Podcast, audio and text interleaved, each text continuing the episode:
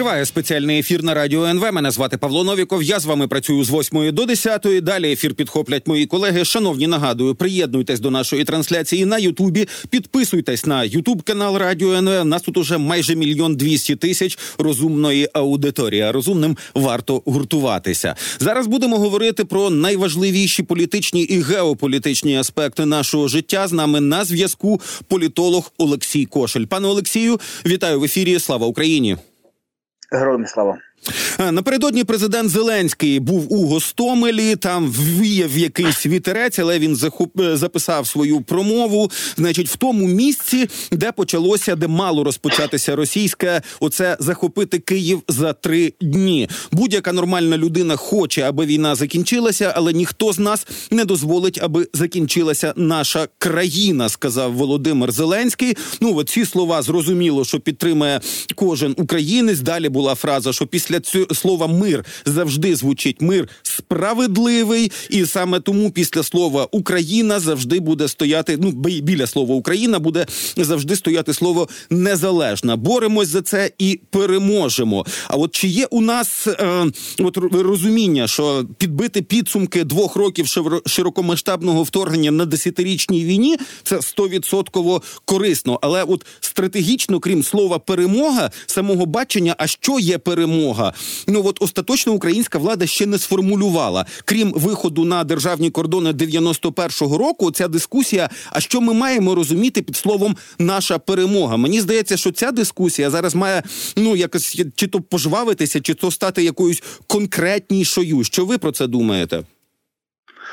Ви знаєте, у мене точно така сама думка і таке саме бачення, що Власне, підсумків двох років війни не було підведено. Тобто, вчора і іноземні гості, до речі, е, важливо, що достатньо широке представництво, але дуже неприємно, що без участі Польщі.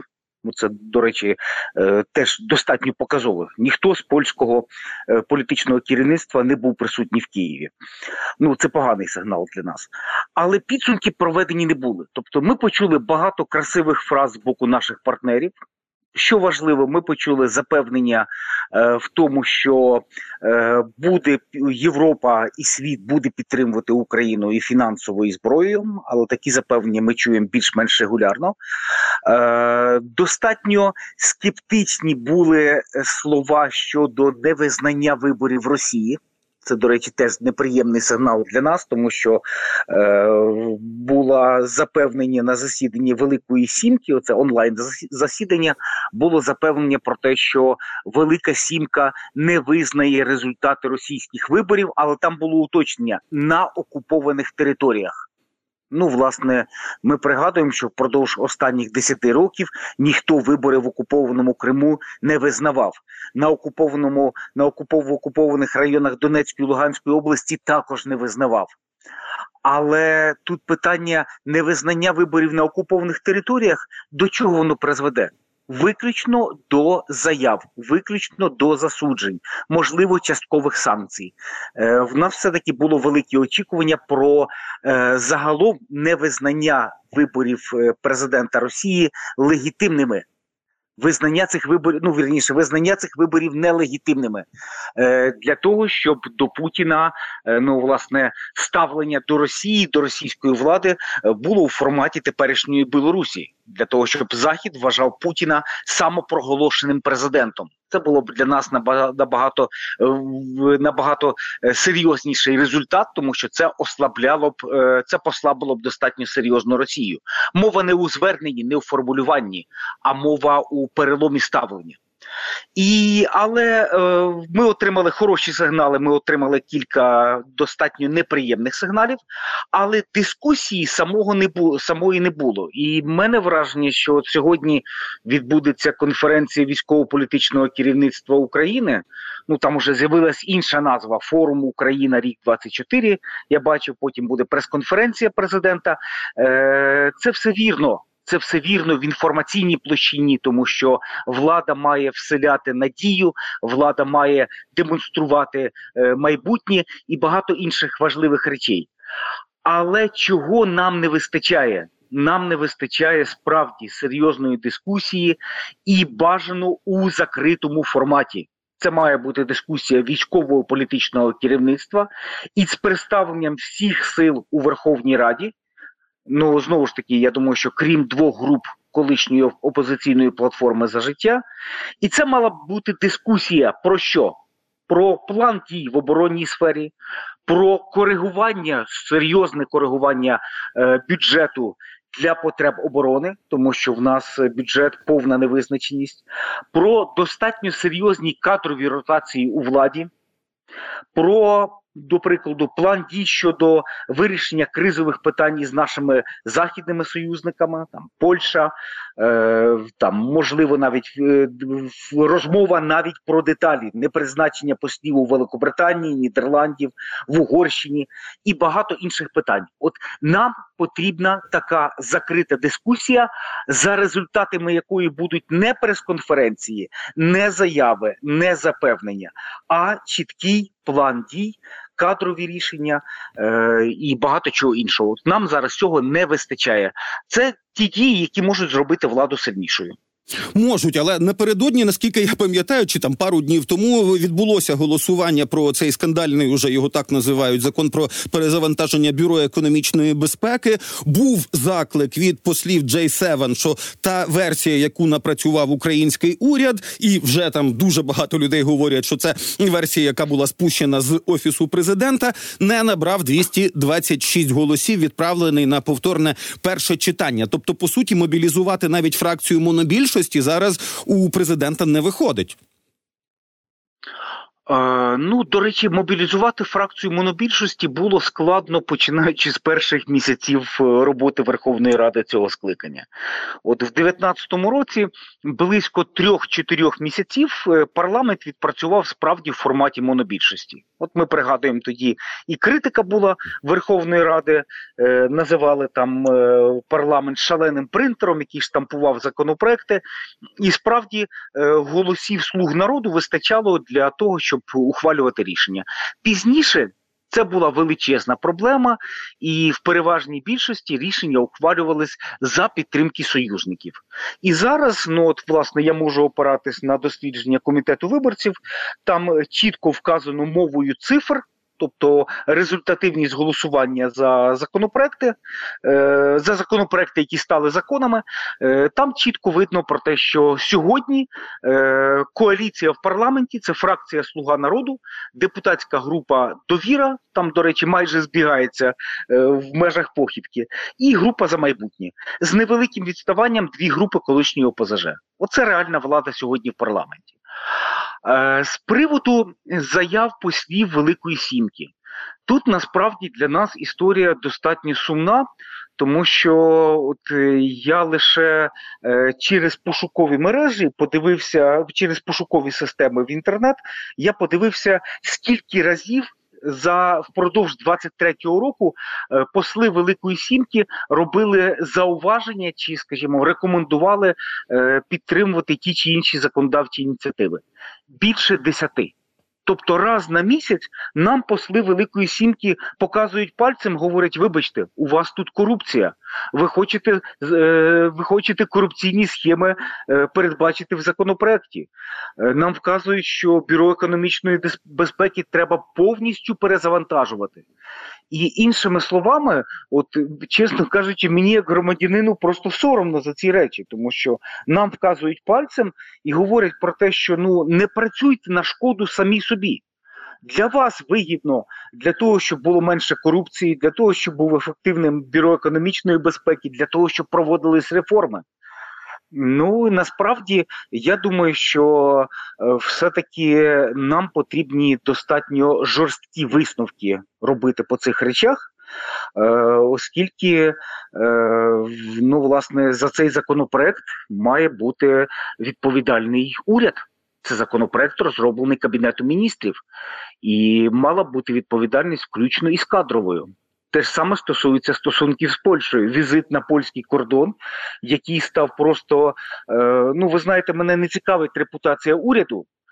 Те, що але уряд фраза я прийшов, смішним... тебе нема, точно прозвучала в соціальних так, мережах. Але але стала смішною держава Оце це проблема. Стала смішною держава, це підрив репутації держави, отакими недолугими піар-акціями. Я думаю, також мала б бути відповідальність, е, в тому числі і е, пов'язана із кадровими питаннями, тому що отакі проблеми, такі проколи, вони б'ють по державі.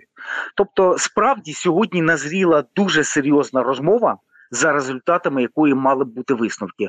Але поки що я бачу, що е, ну власне цієї розмови ця розмова навряд чи буде, висновки навряд чи будуть зроблені, і поки що е, є намагання підмінити. Отаку серйозну дискусію із висновками, переформатуванням роботи влади враховуючи серйозні безпекові виклики під час війни. Ну, власне, е, зараз, е, коли ми читаємо світову пресу, ми можемо приходити лише до одного висновку. Є серйозний ризик того, що нас може чекати найгостріша, найжорсткіша е, етап війни. І, власне, для того, щоб держава була до цього готова, ми повинні, ми повинні змінюватись. Поки що розуміння цього немає, і є намагання просто підмінити оці зміни е, певними заходами, акціями, перебуванням в тем в інформаційній площині. Ну, знаєте, такий формат більше підходить там в період активного політичного мирного активного політичного життя, в період виборчої кампанії, але не під час гострої фази війни. На превеликий жаль, напередодні в сотнях міст насправді по всьому світі, ну принаймні по демократичному світі, пройшли акції на підтримку України, і українські біженці, і українські діаспори активно долучалися. Це було і в Ізраїлі, і в Штатах, і в Німеччині, і в Чехії, і в Польщі дуже багато різних міст. Ну справді зібралися. І так, от тому, що це дата зрозуміло, знову повернути Україну на перші шпальти, знову повернути Україну ну в перші сюжети. Якщо ми говоримо про телевізійні випуски, це нормально, це правильно, і нам це дуже приємно. Але от ще одна частина, що за два роки точно звикли до того, що в світі звикли до того, що відбувається в Україні, поступово забувають, і оце замилене око і звичка. Ну це ж теж для нас по суті ризик на 24-й рік. З одного боку, так те, що Україна зникає з перших шпальт, це не питання інформаційної роботи чи інформаційної політики, це питання зменшення уваги, і до того ж, це зменшення уваги може мати наслідком і зменшення зброї, і зменшення коштів. І тут, власне, мені дуже не подобається от низка заяв, які ми бачили впродовж останніх днів, е, пов'язаних із. Е, Другими роковинами початку активної фази війни Росії Е, багато заяв вони були в такій от простій буденній площині. Е, ну, Прикладом для мене була, наприклад, заява міністра закордонних справ Німеччини Анни Лєни Бербок, коли вона звернулася до Сергія Лаврова із закликом, щоб Росія припинила війну проти України. Тобто, замість того, щоб підвищувати ставки, замість того, щоб е, змінювати і риторику, і реальні дії, от поки що е, західна е, політика вона котиться у такій звичній площині. Але тут варто звернути увагу про те, що риторика заходу також змінюється. От е, стали ну, досить показовим. Ми, ми отримали впродовж останніх двох тижнів е, кілька показових заяв. Там, скажімо, заява Естонії, яка пропонує Євросоюзу е, випустити облігації на 100 мільярдів євро для стимулювання оборонної промисловості. Тобто, оце цифри, це заяви, які змушують задуматись, які е, можуть стимулювати зміни в західній політиці. Друга заява е, Кільського інституту, ну, дослідників Кільського інституту Німеччини. Це один з найстаріших університетів Німеччини. До його думки прислуховуються. Ну, це до речі, е, якщо е, в Україні там більш активними е, і розробляють рекомендації, скажімо, експерти, експертні центри. То в Європі традиційно от розробкою сценаріїв, планів, стратегій займаються університети. От, скажімо, Кільський інститут у Німеччині е, Кільського університету е, заявили його експерти про те, що Євросоюзу доведеться подвоїти допомогу для України.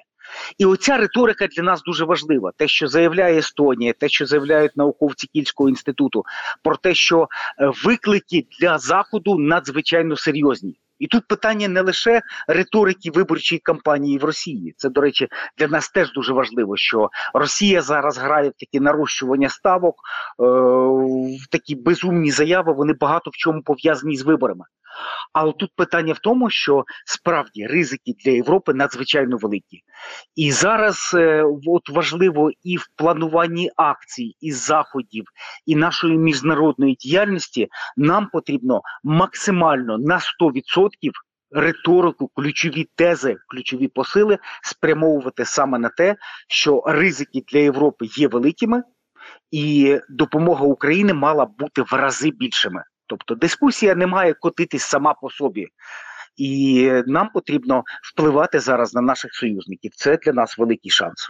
Це великий шанс. Ну і власне ще одне таке медійне, але як на мене, дуже важливе відбулося після того. Е, я розумію, що після не означає внаслідок. Ці речі ми точно розділяємо. Але до Путіна приїжджав е, Такер Карлсон. Там було смішне в деяких аспектах, особливо з історичної точки зору, інтерв'ю з розповідями цієї кремлівської маячні. Президент Зеленський Зеленський поспілкувався з журналістом Fox News, з якого колись вигнали після е, е, штрафу у 700 мільйонів доларів цього самого Карлсона. Так от вони поспілкувалися близько до лінії фронту. Чутні були вибухи. Там в кадрі навіть котік забігав, якісь дрова по фону. Ну тобто, сама обстановка ну точно інакшою була ніж в інтерв'ю Путіна цьому самому Карлсону. Так от і там якраз президент Зеленський.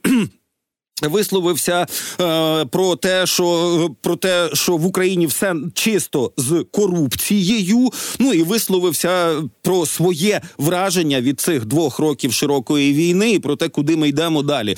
Е, я думаю, що ви бачили хоча б тези цього інтерв'ю. Fox News для нас принципово важлива аудиторія, принципово важливий канал, тому що це аудиторія американських консерваторів. Що вони на вашу думку зможуть зможуть звідти взяти? Ну я не хотів би гостро критикувати інтерв'ю президента, тому що я до кінця не розумію, власне, е, які ключові напрямки, які ключові групи впливу були обрані. Тобто, можливо, команда президента розраховувала е, цим інтерв'ю вплинути там, скажімо, на окремих е, сенаторів чи на окремих представників нижньої палати конгресу. Можливо, там були інші розрахунки. Е, тобто, медійна гра вона має свою специфіку, і власне я думаю, що це інтерв'ю воно було чітко розраховано на певні цільові групи. Але мені не вистачало в цьому інтерв'ю, от власне простих зрозумілих тез, які показували б, демонстрували нашим союзникам. Ну, все таки це Fox News, це телеканал, е, е, телеканал близький до Трампа, чи там пряма власність Трампа, тобто це телеканал республіканців. Я думаю, що там не вистачало чітких тез для того, щоб зрозуміти загрози і масштаби війни. Тобто хотілося б, щоб це були тези, які були більш зрозумілими, тобто е, і більш аргументованими. Тобто, якщо ми говоримо про корупцію, то ми повинні говорити не загальними словами, а ми повинні вказувати, що Україна змінилась. Не починаючи з 19-го року, а включно з попередниками, змінила за 10 років. У нас з'явилась система Прозоро. У нас корупція реально зменшилась, але потрібно чесно визнавати про те, що в нас залишаються величезні прогалини у дуже багатьох питаннях і е, говорити також про те, що є чіткий план дій з боку е, з боку і виконавчої і законодавчої влади, яким чином ми будемо ці корупційні корупційні діри зменшувати. Якщо ми говоримо про фронт, то ми повинні нагадувати нашим союзникам про те, що лінія фронту в Україні півтори тисячі кілометрів. Для того щоб е, європейські американські політики, які, хоча б трішки розуміють географію, уявляли масштаби цієї війни. І ми повинні нагадувати, що в разі, якщо Росія буде продовжувати дестабілізовувати Придністров'я, ну от, попри е, заяви українського головного управління розвідки про те, що ризиків немає, ну власне, ми бачимо, що ця робота, попри все, Росією ведеться. Так от в цьому разі лінія фронту реально може збільшитись іще на 400 кілометрів. Це величезні проблеми. Я думаю, саме такі речі потрібно доводити до заходу. І ключове, я думаю, що от червоною лінією повинна проходити ключова теза. Що йдеться вже не про там фінансову підтримку, йдеться про виживання Європи, йдеться про виживання, йдеться про можливу війну з НАТО. І тому підтримка повинна бути принципово іншою. Підтримка іншою, ну і напевно якісь е, зауваги для для наших партнерів, знову ж таки для американської аудиторії. Тому що ну окей, Трамп каже, що не хоче воювати за Європу. Власне, зараз Європа теж змінюється. Уже понад половина. Ну на 24-й рік уже понад половина країн-членів НАТО збираються виконувати оцю норму про мінімум 2% ВВП на фінансування війська. І я думаю, що це теж наслідок російського вторгнення. Що ви про це думаєте? Так, це наслідок, і справді, якщо ми подивимося на цифри, які витрачаються на сектор безпеки і оборони, от я не знаю наскільки вони входять цих 2%, до яких зараз наближаються е, наближаються країни НАТО, але витрати безпрецедентні. Тобто для мене вражаючий приклад Болгарії, яка виділяє 6 мільярдів доларів на підготовку інфраструктури для баз НАТО. Це найбідніша на сьогодні країна Європейського союзу, там спільно з Румунією, але витрачаються справді безпрецедентно великі кошти. І тут зараз не вистачає такої спільної координованої е, роботи в секторі безпеки і оборони, яка була пов'язана з Україною. І тому власне я маю на увазі це і будівництво е, спільних підприємств по виготовленню зброї. Ну і можливо і вже робота над тим, щоб в Україні з'являлися бази НАТО. Добре, Олексій Кошель, політолог, був з нами на зв'язку.